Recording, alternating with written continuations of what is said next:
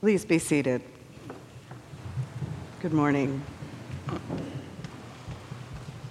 The kingdom of heaven is like a great feast. At a table laid with a plastic tablecloth and lit by a faux Tiffany stained glass pendant lamp, you know, with the fruit, surrounded by knickknacks, gigantic decorative wooden spoons hung over the stove, a cheap reproduction of the Last Supper. Welcome to four eleven Healy Avenue in Rome, New York, my grandparents' house. For a period of years, the whole extended family gathered there every Thanksgiving. My father used to say that no matter the weather, what the weather was in other parts of New York State, it was always snowing in Rome. You might guess, and guess correctly, that Rome was a town of Italian immigrant families.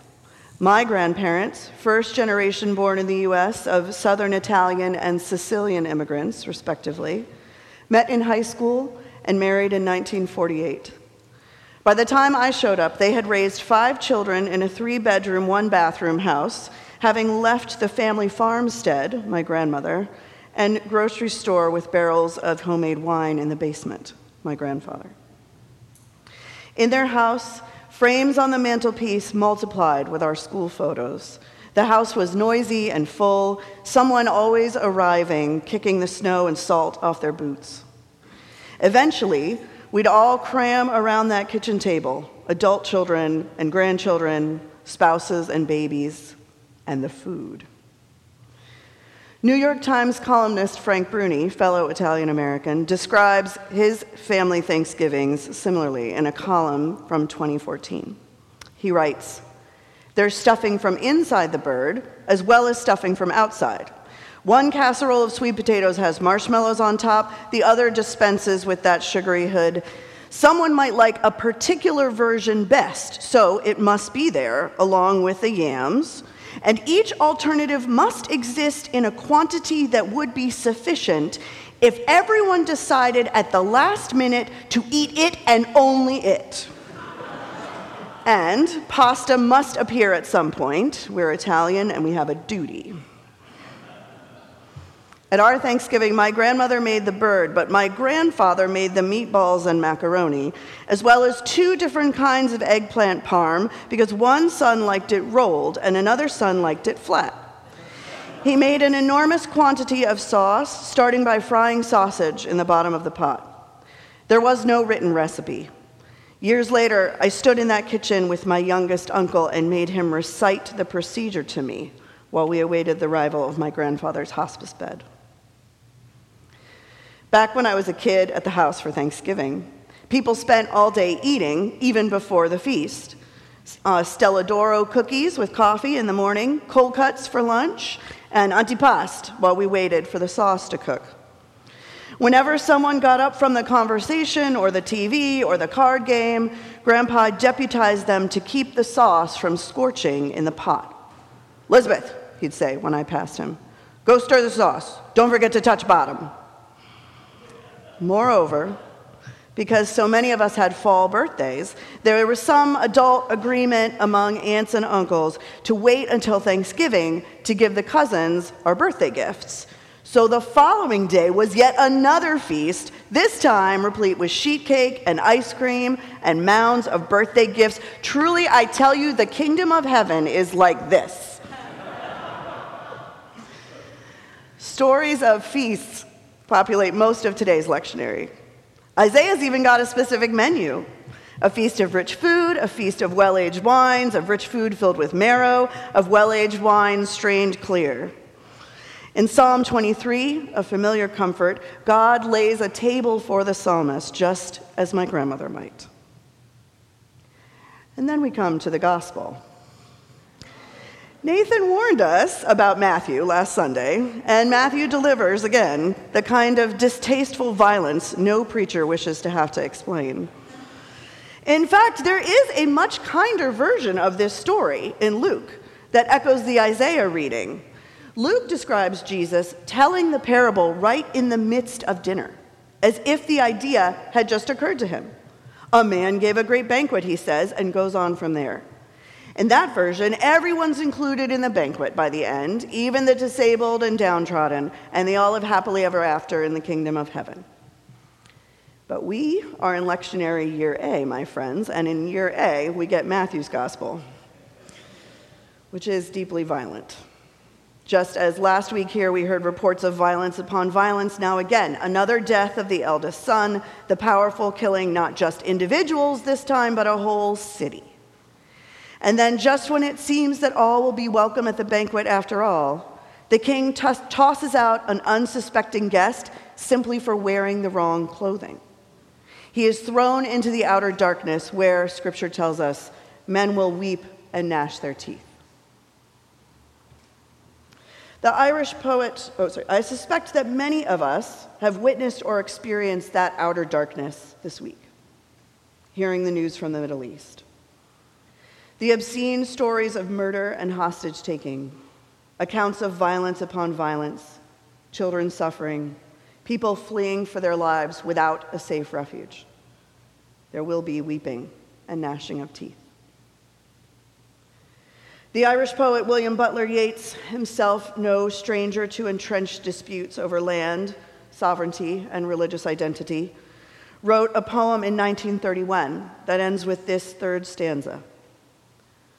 Out of Ireland have we come. Great hatred, little room, maimed us at the start.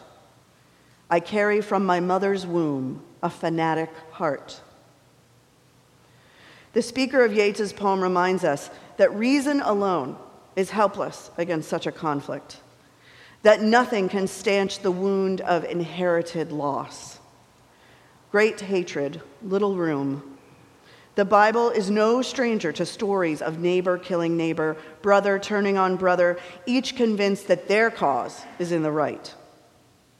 And while we in this room are lucky that we do not have to fear the bombs and physical violence of this particular war, we still expose our fanatic hearts on the internet or with our friends, claiming sides, accusing each other of inhumanity, of closed-mindedness, and worse. We too commit violence in our pain, using language that shuts out compassion. Yeats's poem is titled, after all, Remorse for Intemperate Speech. Great hatred, little room. Those screens are very little rooms indeed. The intemperate speech, so great.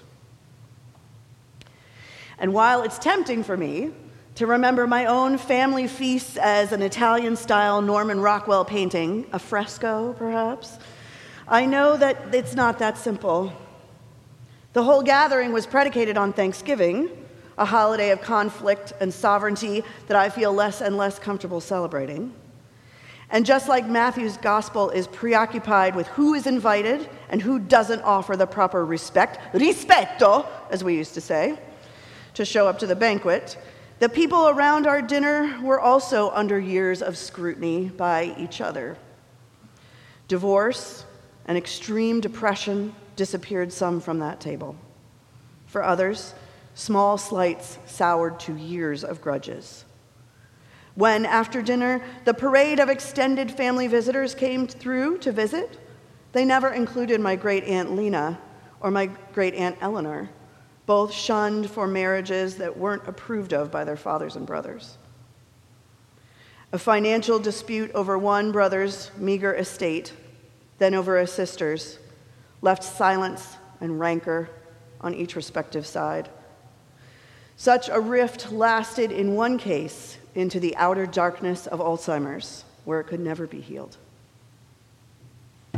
Even among my father's generation, the quicksilver cut of a repeated wisecrack, familiar wounds pressed, pressed, embittered some of us to those gatherings from year to year.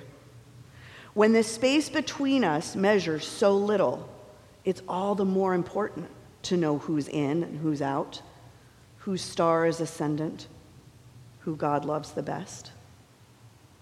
Great hatred, little room. Like the writers of Matthew's gospel, we often consider ourselves equipped to judge who's in and who's out, even if the slight is as petty as wearing the wrong clothes or showing support for the wrong side, or, in my great-grandfather's case, sending the invitation to your child's wedding through the mail instead of personally walking across the street to present it to your elder brother in person.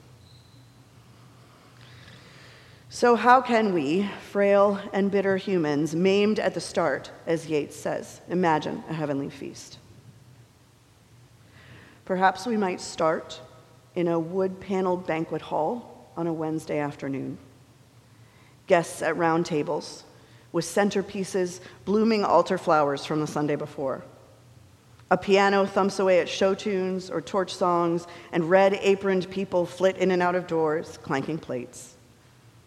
Over it all, the sun streams in through leaded windows, past cultivated splatters of acrylic on canvases and portraits of two little dour deans.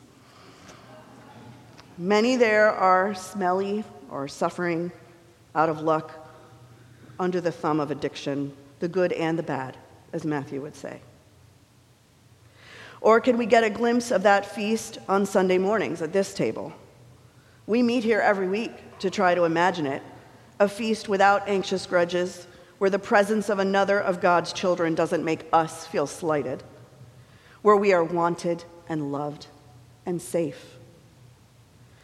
When I find myself jostling for my own space, I hear my grandmother's voice. "Don't get nervous," she'd say.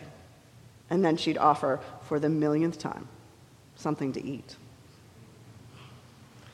There was a Eucharist here yesterday, a formal, high Episcopal funeral for Father Roy Coulter with all the smells and bells. He was a one-time dean of the cathedral.